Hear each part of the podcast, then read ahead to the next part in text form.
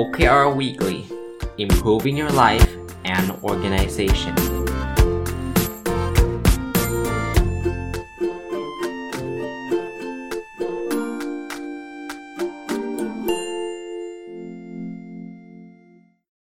สวัสดีครับ ยินดีต้อนรับเข้าสู่รายการ OKR Weekly นะครับ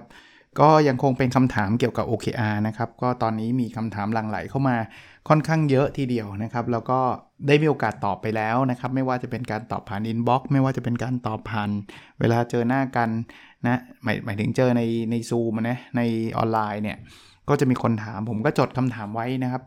แล้วก็คิดว่าน่าจะเป็นประโยชน์กับคนอื่น เหมาะกับรายการ OKR Weekly ของเรา เพราะว่าจริงๆ เนื้อหาทฤษฎี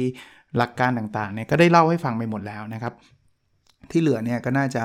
อาศัยว่ายังมีคำถามยังมีข้อสงสัย ที่มันสเปซิฟิกเฉพาะเจาะจง แต่ว่าผมก็จะพยายามลด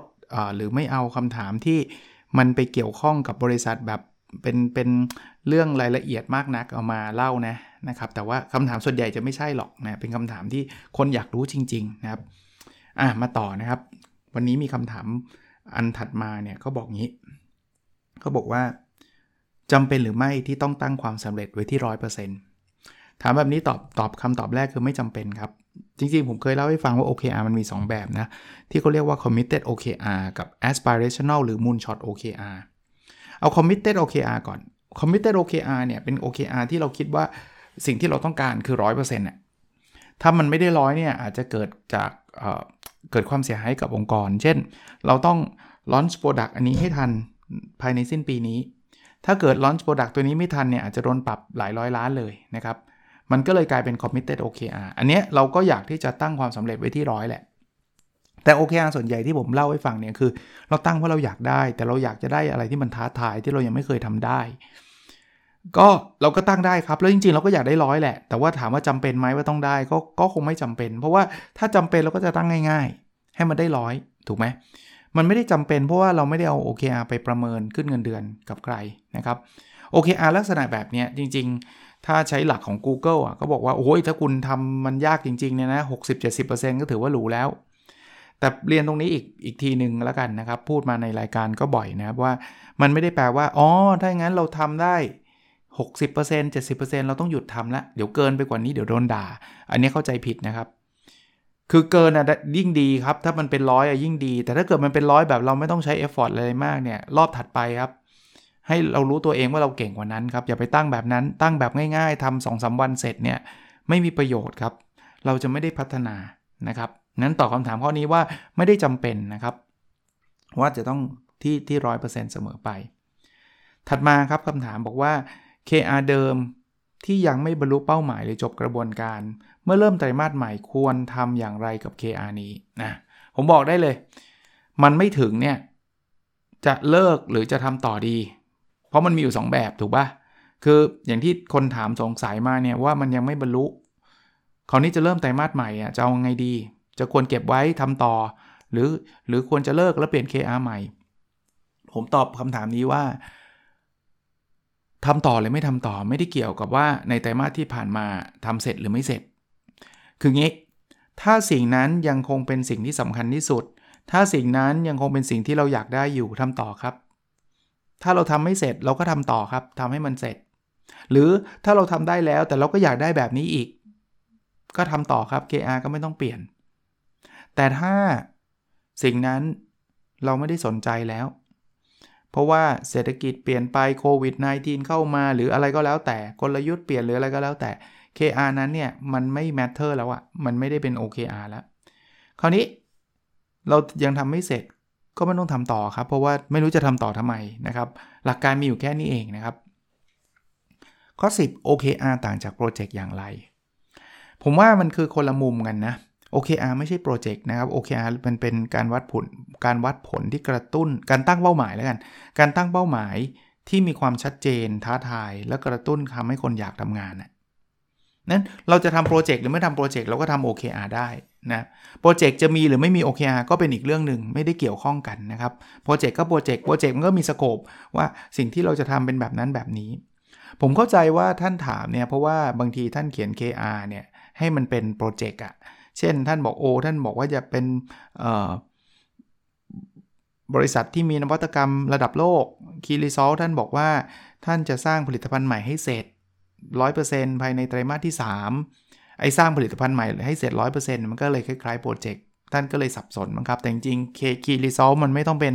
Milestone ไม่ต้องเป็น Activity Base แบบนั้นก็ได้นะครับ Key Result จะบอกว่ารายได้จาก Product ใหม่ต้องเกิน 50%ของรายได้ ทั้งหมดอย่างนี้ก็ได้นะครับ อย่างนี้ก็ไม่ได้เกี่ยวกับโปรเจกต์เลย ถัดไปครับคำถามท่านถามว่า OKR เหมาะสำหรับงานประจำหรือไม่ จริงๆ ผมผมเรียนท่านแบบนี้นะครับ ผมไม่ได้มีข้อขัดข้องใด ๆเลยนะครับ ในการใช้ OKR กับงานประจำบางคนคิดว่าถ้ามี OKR เนี่ยจะต้องเป็นอะไรใหม่ ๆ เท่านั้น ห้ามไปยุ่งกับงานประจำเลย เพียงแต่ว่าถ้าเกิดท่านเอามาใช้กับงานประจำเนี่ยท่านต้องทำอะไรที่ท่านยังไม่เคยทำได้ในงานประจำเช่น ผมยกตัวอย่างตัวผมนะ ผมงานประจำผมสอนหนังสือเนี่ย OKR ผมจะไม่เขียน Objective สอนหนังสือ Key Result สอนให้ได้วันละ 3 ชั่วโมง อย่างนี้ไม่ต้องเขียน เพราะว่าเราทำได้อยู่แล้ว ถ้าผมจะเอามาเกี่ยวกับการสอนเนี่ยผมจะต้องเป็นอะไรที่มันมันมัน inspire มากๆอะ มันเป็นอะไรที่ผมยังอาจจะยังไม่เคยได้หรือได้แล้วก็อยากได้อีกนะ เช่น Objective คือผมอยากจะเป็นอาจารย์ระดับโลกอย่างเงี้ยดูตื่นเต้นละ Key Result คือผมจะต้องได้ได้รับรางวัล อาจารย์ดีเด่น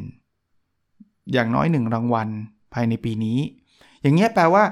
เฮ้ยมันไม่ใช่แค่จะสอน 3 ชั่วโมงจบไงไอ้นั่นทำได้อยู่แล้วนั่นเป็นงานประจำเป็น routine work อยู่แล้ว แล้วผมจะมาเขียนเป็น OKR ทำไม แต่อันนี้มันคือมันไม่ใช่แค่สอนไงมันจะต้องสอนให้ได้รางวัลเลยอะต้องสอนให้ได้ดีมากๆ ให้ perfect ให้โอ้สุดยอดอะไรเงี้ยคือคือ feeling แบบนี้ครับ พยายามเอามาใช้กับ OKR นะครับ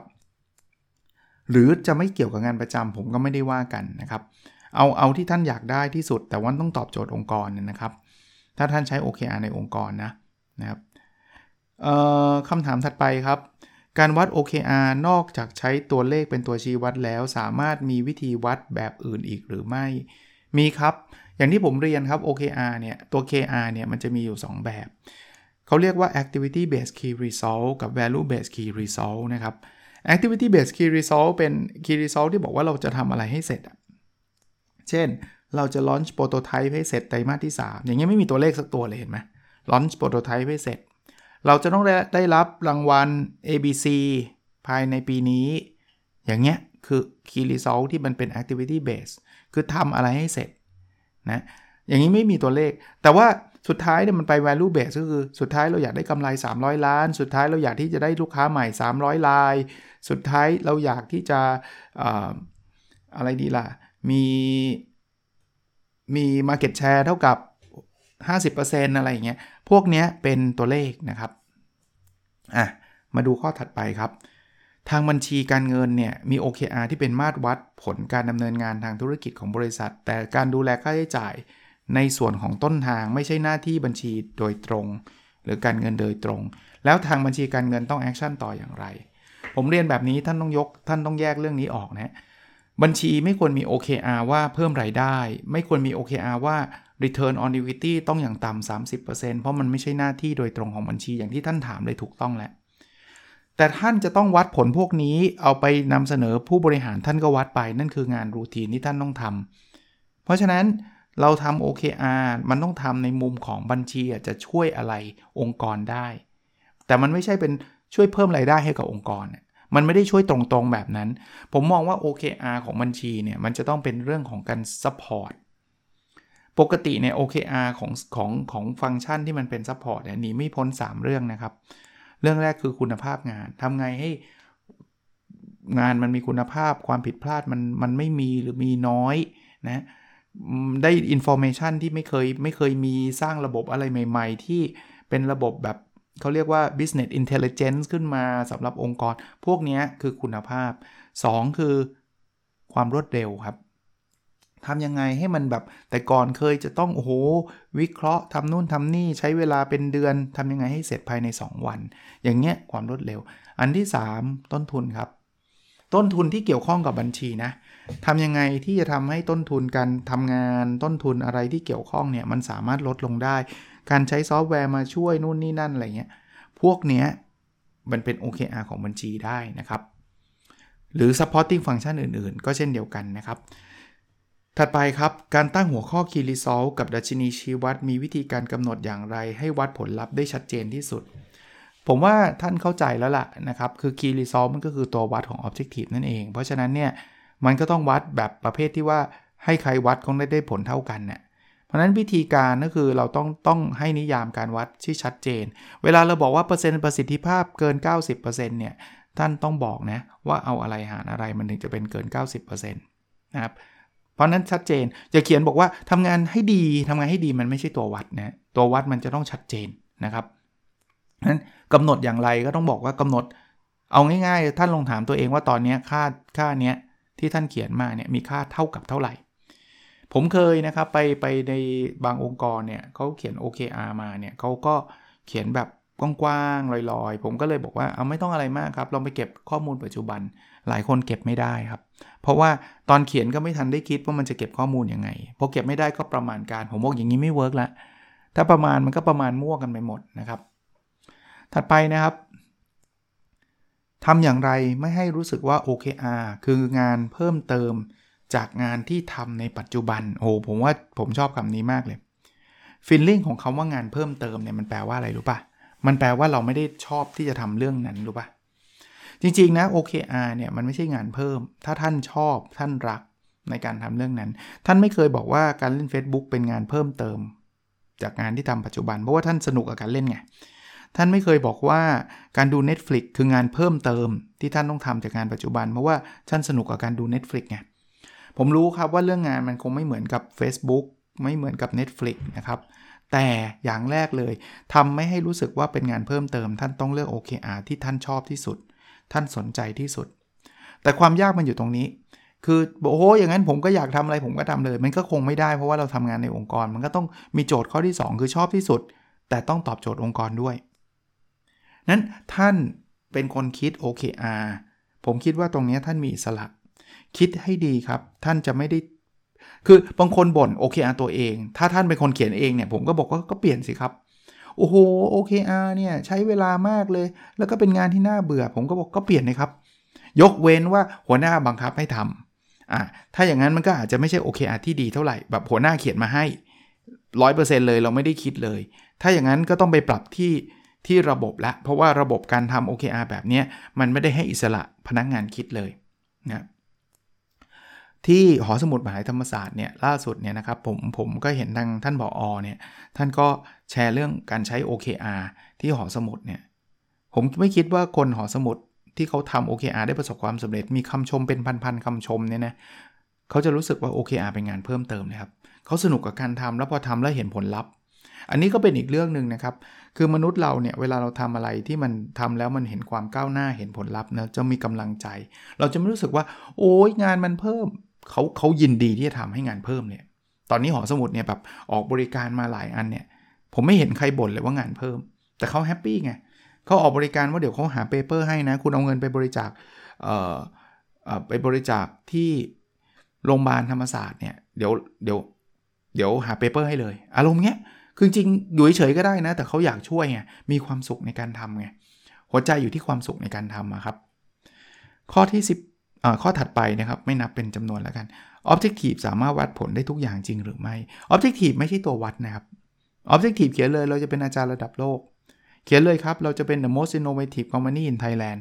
เราจะเป็นบริษัทที่มีนวัตกรรมระดับโลกมากที่สุดในไทย เราจะเป็นอองค์กรที่เติบโตยิ่งใหญ่เขียนไปเลยฮะ แต่สุดท้ายเราต้อง define ให้ได้ครับ you cannot manage what you cannot measure นะ ถ้าบอกว่าเราอยากจะเป็น the most innovative company in the world เราอยากจะเป็นบริษัทที่มี มีนวัตกรรมระดับโลก แต่บอกวัดไม่ได้ ถ้าวัดไม่ได้เราก็ไม่มีหรอกครับ ถูกปะเพราะเรายังไม่รู้เลยนวัตกรรมเป็นยังไงนะครับเพราะฉะนั้นข้อแนะนำก็คือเราต้องหาตัววัดให้ได้ มันอาจจะไม่ได้เพอร์เฟกนะครับที่ท่านถามว่าวัดได้ทุกอย่างหรือเปล่า มันอาจจะไม่ได้ทุกอย่างในแง่ที่ว่าเฮ้ยตัววัดนี้ไม่มีใครโต้แย้งเลย แต่มัน good enough หรือเปล่า good enough คือมันดีเพียงพอไหมสิ่งที่เราต้องการคือดีเพียงเพียงพอนะ เช่นมหาลัยระดับโลกเราจะรู้ได้ไงระดับโลก เถียงกัน ให้อาจารย์มานั่งคุยกัน 10 คนก็เถียงกันไม่จบหรอกว่าระดับโลกของแต่ละคนมันไม่เหมือนกัน แต่ถ้าเกิดเราบอกว่าอะเอาง่ายๆเลย ติดท็อป 10 ของ QS ranking บางคนอาจจะไม่ชอบนะ ranking มันไม่ได้วัด 100%แต่ถ้าคุณท็อป 10อะผมว่าคุณระดับโลกได้แล้วล่ะ มัน good enough อะมันน่าจะบ่งชี้อะไรบางอย่างได้แล้วล่ะ เพราะคุณลอง list ดู list top 10 เนี่ย Harvard MIT Stanford Berkeley มันมีแบบอยู่ top ทั้งนั้นเลยใช่ปะ ขออีกสักข้อนะครับ เพราะว่าเราจะมี part ที่ 2 นะครับ ซึ่งเป็น part ของ Personal OKR นะครับ หลักการตั้ง Objective อย่างไรให้โดนใจ ผมชอบคำนี้มากเลยนะครับ คือผมว่า Objective เนี่ย มันต้องเป็นอะไรที่ผมขออนุญาตใช้หลักการที่ผมได้เรียนรู้มาจากผู้บริหารของวงในนะครับ คุณรุตนะครับเขาบอกว่าหนึ่งคือเป็นสิ่งที่เรานึกถึงตอนเราตื่นนอนอย่างเงี้ยเป็นหลักการที่ผมผมเชื่อมั่นอย่าเขียนว่าสอนหนังสือ สอนหนังสือมันเฉยๆ เขียนบอกว่าเราจะเป็นผู้สอนที่ยอดเยี่ยมที่สุด พยายามใส่ object เอ่อเขาเรียก adjective ก็คือคำวิเศษคำขยายที่มันเล้าใจเข้าไป อย่าบอกว่าสอนเฉยเราจะเป็นผู้สอนที่เก่งที่สุด เพราะนั้นมันจะมีคำว่าระดับโลก world class excellent the best ทำอะไรที่มันแบบแบบโหมันเล้าใจอะ อันที่สองที่ผมได้เรียนรู้มาคือเขาบอกว่าเขียนแล้วแบบ คนอื่นดูแล้วหมั่นไส้นิดๆเนี่ยกำลังสวยเลย คือแบบไม่ใช่เขียนบอกทำประชุมสองครั้ง อย่างเงี้ยมันแบบแบบมันไม่ใช่อะนึกออกไหมเป็นพนักงานฝ่ายจัดซื้อก็ออบเจกตีฟคือจัดซื้อ อย่างนี้มันก็ธรรมดาปะคือหนึ่งตื่นมาเราคงไม่คิดอะไรแบบนั้นนะเนาะสองคือมันก็ไม่อ่านแล้วก็เฉยๆ แต่ถ้าบอกว่าเราจะเป็นเป็นฝ่ายจัดซื้อที่ดีที่สุดในประเทศ โอ้โห เฮ้ย มันต้องคิดเยอะแล้วเว้ย บอกคนอื่นจะต้องมาดูฝ่ายจัดซื้อแบบเป็น best practice เลย แล้วคีรีซอค่อยว่ากันว่าจัดซื้อยังไงที่มันแปลว่าดีที่สุดในประเทศ แบบนี้เล้าใจนะครับ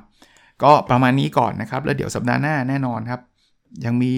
หลั่งไหลเข้ามาอีกเยอะเลยนะครับคำถามเนี่ยโอ้โหผมว่าเยอะเลยฮะตอนหลังๆเนี่ยถ้าใครมีคำถามใดๆก็เดี๋ยว แต่ก็ต้องต่อคิวนิดนึงนะ เพราะว่าก็ก็คำถามปัจจุบันก็มีเยอะแยะเลยนะ กลับมา part ที่ 2 ครับ part ที่ผมมาอัปเดต Personal OKR นะครับ Objective ที่ 1 ของผมนะครับ คือเรียนรู้พัฒนาตัวเองอย่างต่อเนื่องนะครับ Key Result 1.1 อ่านหนังสือสะสมให้ครบ 90 เล่ม สัปดาห์นี้ยังอยู่ที่สะสมตั้งแต่ต้นปีนะ 90 เล่มเนี่ย ตอนนี้ผมทำตั้งแต่ต้นปีได้ 68 เล่ม ก็ถือว่ายังเร็วกว่ากำหนด แต่ว่าสัปดาห์ที่ผ่านมาอ่านไม่จบสักเล่มนะครับ อ่านหลาย ๆ เล่มพร้อม ๆ กัน Key Result หนึ่งจุดสองเขียน paper ส่ง 2 paper ในไตรมาสนี้ก็ยังไม่ได้เริ่มนะครับ อันนี้ก็ยังเป็นศูนย์อยู่นะครับ Objective ที่ 2 คือแบ่งปันความรู้เพื่อทำให้สังคมดีขึ้นนะครับ ก็มี Key Result สามข้อนะ Key Result สองจุดหนึ่งคือเขียนหนังสือให้จบ 1 เล่มในไตรมาสนี้ ตอนนี้มาได้ 50%ละนะครับ ก็ถือว่าก้าวหน้าไปด้วยดีนะก้าวหน้าไปด้วยดี Key Result 2.2นะครับ มีคนติดตามฟังพอดแคสต์20,000ดาวน์โหลดต่อวันทำได้ 13,019 ดาวน์โหลดต่อวัน ลดจากสัปดาห์ที่แล้วนิดหน่อย สัปดาห์ที่แล้วอยู่ 13,096 ดาวน์โหลดต่อวันนะครับ ก็ go on ต่อไปครับ พยายามทำต่อไปใส่คอนเทนต์ที่ดีๆ เข้าไปคนก็จะสนใจแล้วก็อาจจะแชร์ให้เพื่อนๆฟังอะไรเงี้ยนะโอเคอ่าอ่าคีรีซอลสองจุดสามมีองค์กรใช้ OKR ครบ 10 องค์กรที่ผมเป็นที่ปรึกษาให้ก็อยู่ที่ 9 นะครับ ก็ไม่ได้คิดว่าจะรับเพิ่มอะไรนะครับ แต่ก็ตั้งเป้าไว้เฉยๆนะฮะออบเจกตีฟที่ 3 มีสุขภาพกายและสุขภาพจิตที่ดีคีรีซอล3.1 วิ่งสะสม 900 กิโลเมตร และน้ำหนักตัว 78 กิโลกรัม ตอนนี้วิ่งได้ 526.1 ก็ขยับไปนิดๆหน่อยๆนะครับวิ่งก็ยังไม่ได้เยอะมากนักนะครับสะสมตั้งแต่ต้นปีนะ แต่น้ำหนักตัวลดลงนะครับตั้งแต่ทำ IF เนี่ยตอนนี้เหลือ 80.3 แล้วอยากอยากเห็นตัวเลข 7 แล้วนะครับไม่ได้เห็นมาตั้งแต่ต้นปีเลยนะ ผมเนี่ยข้อดีของการมี OKR Diary เนี่ยเราสามารถเปิดข้อมูลย้อนหลังกลับไปได้นะครับ ว่าต้นปีผมน้ำหนักอยู่ที่เท่าไหร่อยู่ที่ 81.5 นะ ตอนนี้อยู่ที่ 80.3 ลดลงแล้วนะฮะ คีรีเซล3.2 อยู่กับครอบครัวสะสมเนี่ยต้นปี 75 วันนะตอนนี้ทำได้ 61 วันนะครับ ก็ตามแทร็กเป็นไปตามแทร็กได้ดีก็ก็เรียนแบบนี้นะครับ Personal OKR เนี่ยเล่าให้ฟังเพราะว่าอยากกระตุ้นให้ท่านทำนะท่านไม่ต้องไปรอปีใหม่รออะไรครับ อยากทำเมื่อไหร่ทำเลยครับทำวันนี้เลยก็ได้นะครับ เขียน OKR แล้วก็ตามแทร็กของท่านเอง เป็นประจำทุกสัปดาห์อย่างเงี้ยความก้าวหน้ามันก็จะเกิดขึ้นนะครับ ก็หวังว่า มันจะเป็นประโยชน์นะครับ หลายคนได้กูนาฟีดแบ็กกลับมานะครับว่าทำ OKR แล้วชีวิตดีขึ้น บางคนบอกว่าทำให้มีเป้าหมายในชีวิตนะทำให้จิตใจร่าเริงสดชื่นแจ่มใสขึ้นนู่นนี่นั่นดีใจนะครับ บอกคำเดียวว่าดีใจ แล้วก็อยากให้มันเป็นประโยชน์แบบนี้นะครับ องค์กรหลาย ๆ องค์กรนะครับกูนาแท็กผมมานะครับว่าโอ้โหแบบ ทำ OKR แล้วชอบมากนู่นนี่นั่นทำแล้วมีประโยชน์ที่หอสมุดท่านผอ.กรุณา tag มาว่าเออใช้แล้วมันมัน work มากนะครับพนักงานชอบกันมาก แล้วก็ผมก็เห็นการเปลี่ยนแปลงของหอสมุดมหาวิทยาลัยธรรมศาสตร์เยอะแยะมากมาย ดีใจนะครับที่เป็นส่วนเล็ก ๆ ส่วนหนึ่งที่ทำให้มันเกิดสิ่งนี้นะครับโอเคนะครับ หวังว่าจะเป็นประโยชน์กับทุกคนนะครับ ขอให้ทุกคนเนี่ยผ่านพ้นช่วงวิกฤตช่วงนี้นะครับ ช่วงโควงโควิด -19 ไปได้ด้วยดีนะทั้งเรื่องสุขภาพเรื่องเศรษฐกิจนะครับ แล้วเราพบกันในอีพิโซดถัดไปนะครับ สวัสดีครับ The